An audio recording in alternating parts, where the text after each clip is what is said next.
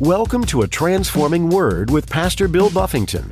This program is a ministry of Calvary Chapel Inglewood. Today on A Transforming Word, When you understand that Jesus loves you, and in his love for you, he died on the cross for you, and he shed his blood for you, and it's a done deal, and he's availing himself to you, availing forgiveness and salvation through Christ to you, anything other than yes, Lord, is no. I'm going to think about it, Lord. I'm going to wait till Sunday, Lord. I'm going to wait till the retreat, Lord. Anything other than yes, Lord, right now is no to the Lord. Y'all understand that? And so my prayer is that we've all said yes to the Lord, or that we would say yes to the Lord, because anything other than yes has been no to the Lord. are you rejecting the Lord by putting him off until there's a more convenient time? Through today's message from Pastor Bill, you learn that putting off God is the same as rejecting him. If God is knocking on the door of your heart and is giving you opportunities to receive him, but you're not, you're actually rejecting him. Pastor Bill explains that saying, Tomorrow, God, or I'll consider this later, God, is rejecting him. Jesus says in his word that you're either for him or against him. Which will it be? Now, here's Pastor Bill in the book of Colossians, chapter 1, as he begins his message, Progressing in Christ. Colossians 1, verse 21. And it says this And you who once were alienated and enemies in your mind by wicked works, yet now he has reconciled in the body of his flesh through death to present you holy and blameless and above reproach in his sight. So let's roll backwards a little bit. In verse 21, Paul says, Look, you who were previously, right, before you met the Lord, you were both alienated from God and you were enemies of God in your mind. Here's the interesting thing, right? How many of you guys remember when you weren't saved? First of all, raise your hand if you remember when you weren't saved, because some people don't remember that they were ever not saved. All right. So if you can remember back that far, you know, how many of you thought when you weren't saved, did you feel like you were an enemy of God?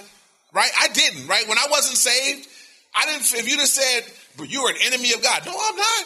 I'm not an enemy of God. I don't, I don't, you know, I had some convictions as a non-believer, right? When I was at Dominguez Hills and I was a partier, I drank, I partied, I did everything.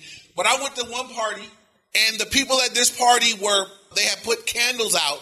Now I went because they had a gang of good alcohol. And I was like, this is free drink. I'm going to go get my drink on for free, you know? But I walked in and they were setting up candles and I'm like, well, what is this? What kind of freaky party is this going to be with candles? And they were saying, we're going to do a seance. And I was like, nah, I don't, I don't do devil stuff. Like that was ingrained in me. Like you don't play with the devil. I'm like, nah, I left, I, I said, never mind the free drink. I'm not doing devil stuff with y'all. That's what I don't do, right? If you would have asked me as a non, are you against God? No, I'm not against God. I'm not mad at God. I'm not an enemy of God. I would have said no, but the Bible says that I was. And here's the thing you're not an enemy of God with your words, you're an enemy of God with your works. Look at what he said in verse 21 again. And you who were alienated and enemies in your mind, look at, by your wicked works. My works were opposed to Christ. My behavior, my lifestyle, the things I did on a regular basis, those things were opposed to Christ. I didn't even know I was an enemy of Christ. And so that's the case for many non believers today. You know, that's why we got to be careful as Christians when I, I, it grieves me when I hear Christians talk about non-believers and they're like, oh, that's, there's a, you know, the satanic and they, they, we beat them down. And it's like, y'all remember that they're blinded to this like you used to be. Think about how it would have rubbed you if some Christian would have came at you when you weren't saved, speaking to you in terms that you couldn't understand. It would have been offensive, right? I would have been offended. You'd have came to me as a non-believer and said, oh, you're, you're, you're the satanic son of the devil. You might have got punched in your teeth, you know? I definitely wasn't going to go to church with you afterwards, you know. Even though it might be true, I know that's true because I'm, my eyes have been open. Be careful how you talk to people that are outside. We want to be winsome, right? What do I want to share with a non-believer? I want to share the good news of the gospel with a non-believer. I'm not saying we don't take the teeth out of the gospel. We don't remove hell and damnation and all the reality, but I want to tell you what Jesus did for you, how you can escape all of that. So back to verse 21. You who were once alienated. So the idea of being alienated is that we were estranged from. It means to shut out from one's fellowship and intimacy. So we were just separated from. We were estranged from. Uh, we were we were we had broken fellowship, no intimacy with the Lord. That was the condition of every non-believer before they before they enter into relationship with the Lord. Now, Paul talked in greater extent in Ephesians. If you're a note taker, write down Ephesians chapter 2, verses 1 through 5. I just want to read through these verses real quick. Ephesians chapter 2, verses 1 through 5. Write those down. I'm going to read them to us.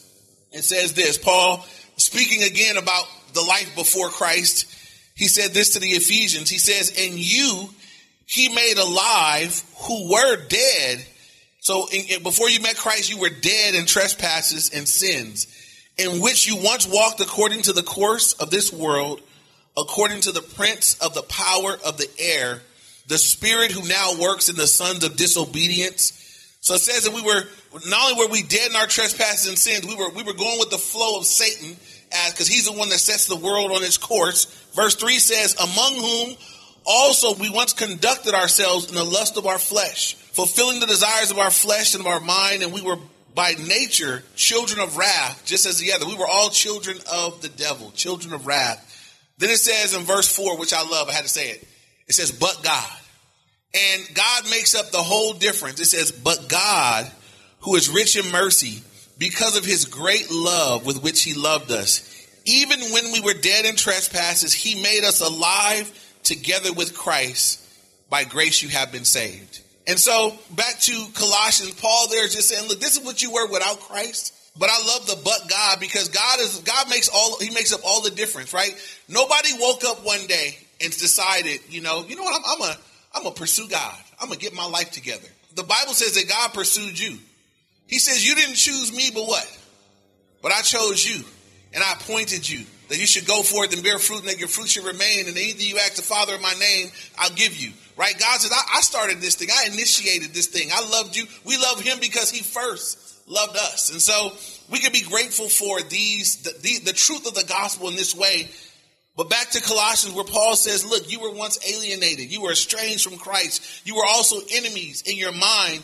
And if you didn't understand how that works, he says, By your wicked works, the works that you did. And so, as I were to look back to my life apart from Christ, though at the time I was unaware that I was enemy of Christ, I can look back now and see how that my behavior, my habits, the things I was encouraging other people to do, how I used my ability, my leadership, my relationships. Yeah, they were all used in ways that were, I wasn't pointing anybody to the Lord. I was, I was moving people away from him. So the Bible says this, if you're not with me, Jesus says you're what?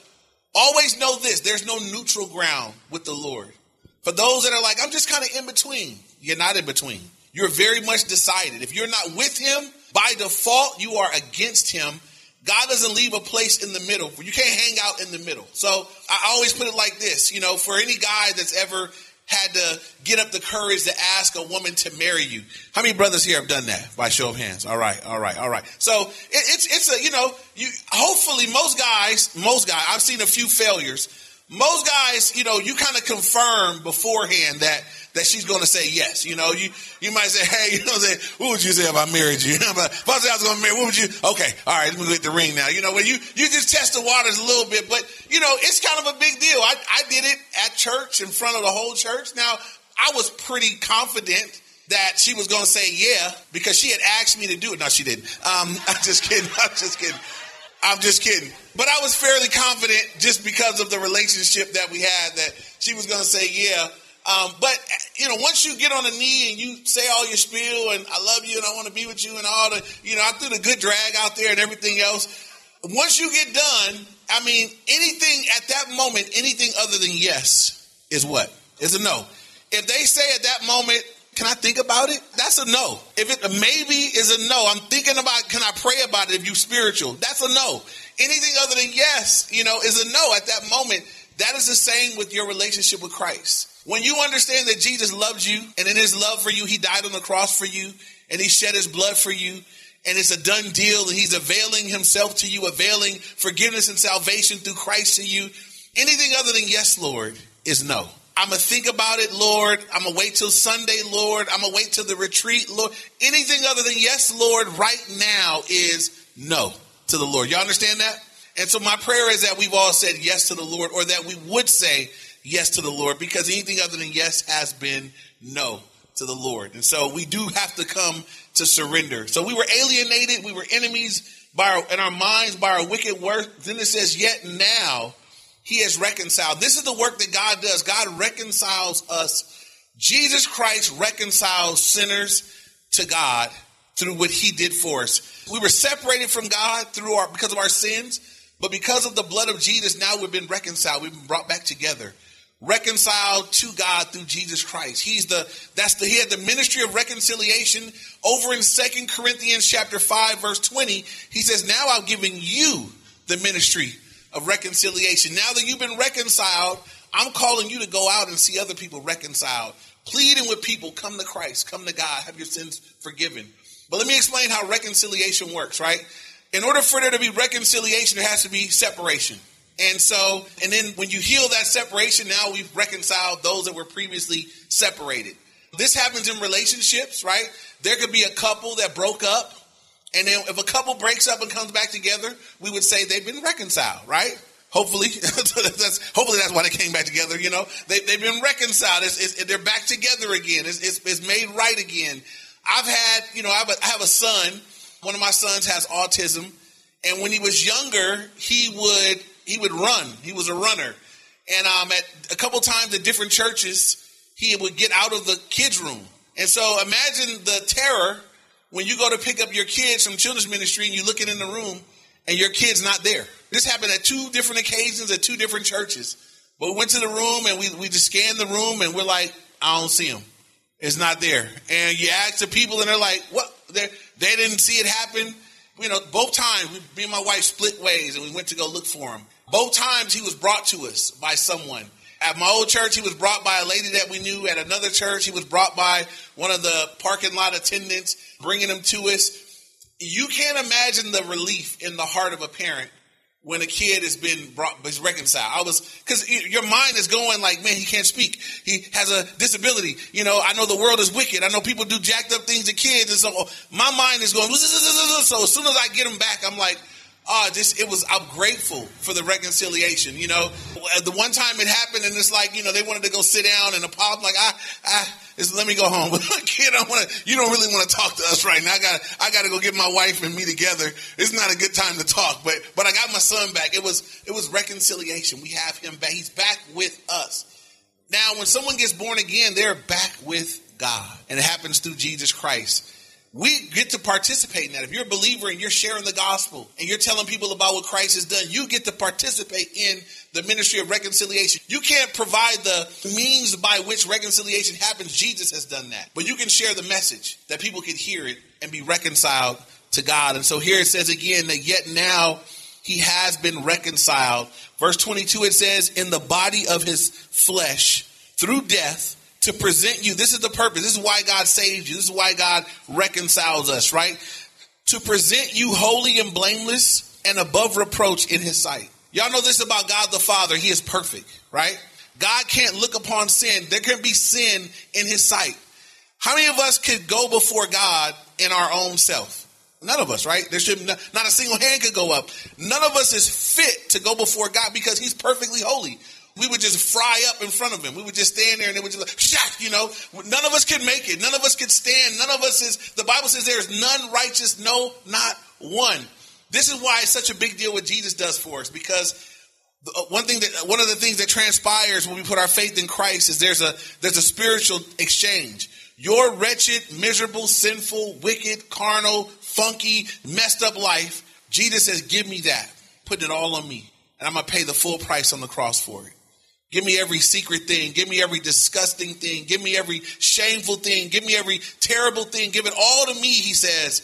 I'll pay the full price on the cross. That's I do that in love for you, Jesus would say. But then he says this. Then Jesus takes his perfect, holy, sinless life and he applies it to you and me. And so we get to stand before God the Father, not in we don't stand before him in ourselves. We stand before the Father in Christ. Amen. And so now we stand before him, we're accepted. We're received. All the things he says here, he presents us holy. Not because we're holy, we're, we're, we're standing in the holiness of Christ. He presents you before the Lord blameless. But you know you're not blameless. But in Jesus, we get to be blameless. Amen. He presents us in Christ, we get to be blameless. Then it says above reproach. That means that above reproach is the idea that no one could make an accusation against you and it sticks, right? Everybody here has done things that if somebody were to see it and tell, they'd be like, hey, I saw her do that. And it would stick because you did it. But God says, look, I make you above reproach because all the things that would stick otherwise have been washed away in the blood of Jesus. Amen. And these are things that are important for us to know. Maybe you already know the gospel, already got saved. You need to be reminded of what God has done for you because there's a progression that should happen. As I understand what he did for me, there should be a, a growing gratitude for the Lord. There should be praise, should be easy for us as we understand what God has done for us. There should be service and, you know, just the willingness to serve the Lord, to love the Lord, to be grateful to the Lord that flows out of an understanding of what God has done for us. It shouldn't get less. It should grow as you move forward in the Lord. I understand better today what God has done for me than I did when I first got saved. It was a big deal when I first got saved. I knew I wasn't going to hell, but I was going to heaven. I was glad for that. But now I understand even more than that. I understand better today all that it affords me, all that God has done for me. So again, it says that he presents us holy and blameless above reproach in his sight. Verse 20. Oh, I'm sorry. If you're a note taker, write down Jude Jude is only one chapter. Jude, verse 24. We just covered this the other night, but it goes awesome right here. Jude, verse 24 says this Now unto him, this is the, the benediction of the book. Now unto him who was able to keep you from stumbling and to present you faultless before the presence of his glory with exceeding joy. Jude says he, he's going to present us faultless one day. And this is all, this is what Jesus does. He'll be able to, he's the only one that's able to do that for us. So as we come back now to verse 23, this verse has stumbled many people. It says, If you continue in the faith, grounded and steadfast, and are not moved away from the hope of the gospel which you heard, which was preached to every creature under heaven, of which I, Paul, became a minister. But that if is a big deal, right? It says, if you continue. So, what if you don't continue in the faith? If you don't continue in the faith, I'm going to make this very clear. This isn't teaching a works based salvation. That's not what's happening here. This is what's being explained here, right? If you are genuinely born again, one of the things the scriptures teach is that if you're genuinely saved, it'll be evidence because you will continue with the Lord, right? Um, some call it the perseverance of the saints, other things, but I, I just want to simplify it. You can go all the way through scripture and you can see this. Those that are genuinely born again will continue with the Lord. What about those who were walking with the Lord and then they stopped walking with the Lord? What about those that once professed Christ and then they no longer profess Christ? Were they saved and then they lost their salvation? Were they saved and then they lost it? What What about those who? There are people right now on YouTube that are saying they, this guy was a pastor, but now he renounces Christianity. You know, was that guy ever saved in the first place? What do you guys think? Was he ever saved? No, he wasn't saved, right? You you can't walk away. God says, look, not, Jesus said, none of those who you've given me are, are going to be plucked out of my hand, right? That means if you are in God's hands, can you be plucked out? No, ain't nobody stronger than him. He said, nobody that's in my hands going to be plucked out. So if you got plucked out, you was never in. When somebody walks away from the Lord, I'm like, that, that, that, you were never really saved in the first place. If you just need a proof text for this, write down First John chapter 2, verse 19. First John chapter 2, verse 19 is an explicit answer to the question of what about those who walked away that we thought were saved? They were looking saved, they were talking saved, but then they walked away. This is what John says. First John chapter 2, verse 19. He says, They went out from us, but they were not of us. They, um, if they had been of us, they would have continued with us, but they went out that they might be made manifest that none of them were of us. John says, look, if you were really saved, you would have continued. The fact that you went out only proved that you were never really in in the first place. So remember that, right? When he says here, if you continue, it's because all true believers will continue. If God has placed in every believer the Holy Spirit, anybody here born again, got the Holy Spirit in you, you still struggle with your flesh. Amen. We're still imperfect, right? I know you guys are. I, I be seeing you on the freeway, just giving the love hand. And also, I see you guys out there, right? So, people, we mess up. We're still, we're still in our flesh. We battle with these things. But you know what? Holy Spirit's on His job. You you can't go. You can't be what you used to be. I can't do the stuff I used to would do. I know that there are times that things happen, and I'm like, man, it's the Holy Spirit's like just it just shuts it shuts me all the way down, and I'm like. Boy, people lucky I'm born again these days. You know, like I just, you know, my flesh is like, this is how we fix that. And God's like, no, no, no, no, no. Not who I used to be, right? Not able to do what I used to could do. Um, that's the Lord. We're not who we used to be. God, the Holy Spirit is, is working in us, not allowing us to just go off in the flesh. And then when you do mess up, right, you're going to feel some kind of way. There's going to be something on the inside saying, that's not how I wanted you to do. That's not how I wanted you to live. And so anybody that as a believer has messed up, right? There's a conviction of the Holy Spirit that sets in. And I've experienced that in my life, the conviction of the Holy Spirit. Another evidence that I'm not who I used to be. I didn't used to feel bad about sin when I did it. Y'all know that? I mean, I, I didn't feel, I never sinned and was like, oh man, I shouldn't have sinned. Uh-huh. When I wasn't saved, I did it. If I didn't pay a price, if I didn't get caught, if there was no price tag on it, it was, it was fine. Um, then I get born again and I think a bad thought. And God's like, nah, that's, that's, that's wrong. And I'm like, man, you, you, you inside me, you all of my thoughts, you know, like, yeah, yeah, we're, we're not who we used to be. And so, again, we will continue. It'll be this, the evidence that we belong in the first place, that we're going to continue in the faith, grounded and steadfast. We're not moved away from the hope of the gospel which you heard, which was preached to every creature under heaven of which I, of which I, Paul, became a minister. And Paul says, look, now we're kind of moving from BC, all what God has done, we're moving forward to, to the response, right? Paul says, look, I was once alienated. I was once an enemy. All the things that you guys were. We looked at all the things God has done for us, how he reconciles us, how, how through his blood our sins are forgiven, how he's able to present us to the Lord. And God, Paul says, look, now I became a minister. That word minister means servant. Paul said, I became a servant of the Lord. And being a servant, every believer should be a minister. Every believer should be a servant. But our service will look different. Our service will be related to our gifts and our callings. And so for Paul, his service to the Lord looks different than, you know, someone else's service to the Lord. Paul was called to be an apostle. Paul was called to suffer for the Lord. The day that Paul got saved, if you guys remember Ananias, who God told to go pray for him, Ananias like, Lord, maybe you don't know who he is. Like Ananias is like, he didn't really want to go pray for Paul. He was like, maybe you, this, this Lord, he's a bad dude. He's a really bad guy, you know? And God said, look, I know who he is. I know what he's done and I know what I'm getting ready to do in his life. He says, he is a chosen vessel of mine. God tells us to Ananias. He's going to preach the gospel before Jews, before Greeks, before, uh, before kings, before leaders and I'm going to show him how much things he must suffer for my name's sake. God had Paul's whole life scoped out. The day he got saved, God said, I know exactly what I'm doing with Paul. You guys know that God knows you the same way? That God could look at your life and say, I, I got, I got a whole script laid out for you. I know exactly what you're called to be, where you're called to go, what you're called to do. You know, we got to figure out. Some people are so busy trying to figure out step 5, 10, and 20. And God is like, if you just walk with me today, if you just walk in obedience, I, I got a plan. And as you walk in obedience to the plan today, you'll end up where I'm taking you. You'll get there, right? Sometimes, again, it takes faith to walk like that, right? In the natural, I would prefer if God said, Bill, this is my will for your life. I'm going to put it in a piece of paper. You can scope it out. You can know this year I'm going to be doing this. Next year I'm going to be doing that. I would appreciate that. That's how I like things to go. I want order. I want to know what's coming. I want to, okay, that'd be cool if I had a heads up. God's like, just walk with me. You'll walk with me today. You walk with me again tomorrow. I got it all figured out if you'll just continue to walk with me. And so understand, God might not give you all of that. God gives you what you need for today.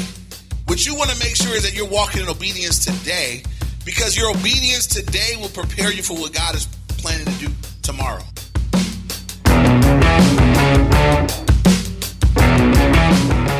We understand that there are a great many programs you could have listened to today. So we're super blessed you chose to join us on A Transforming Word with Pastor Bill Buffington.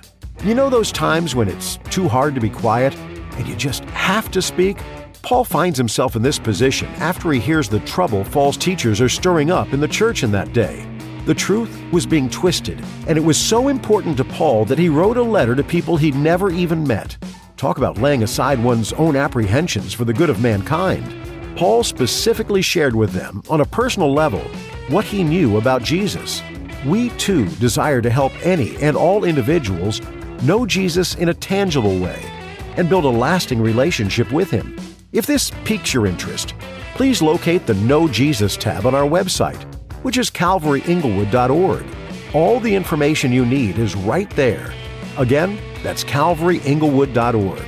Or better yet, please give us a call at 310 245 4811. We would love to connect with you. Just in case you missed it, that number is 310 245 4811. Our ministry is based in Inglewood, California, at Calvary Chapel Inglewood. If you're in the area, come check us out firsthand. Sunday morning services are at 9 a.m. and 11 a.m. For those not in the area, you can live stream our service on YouTube or Instagram.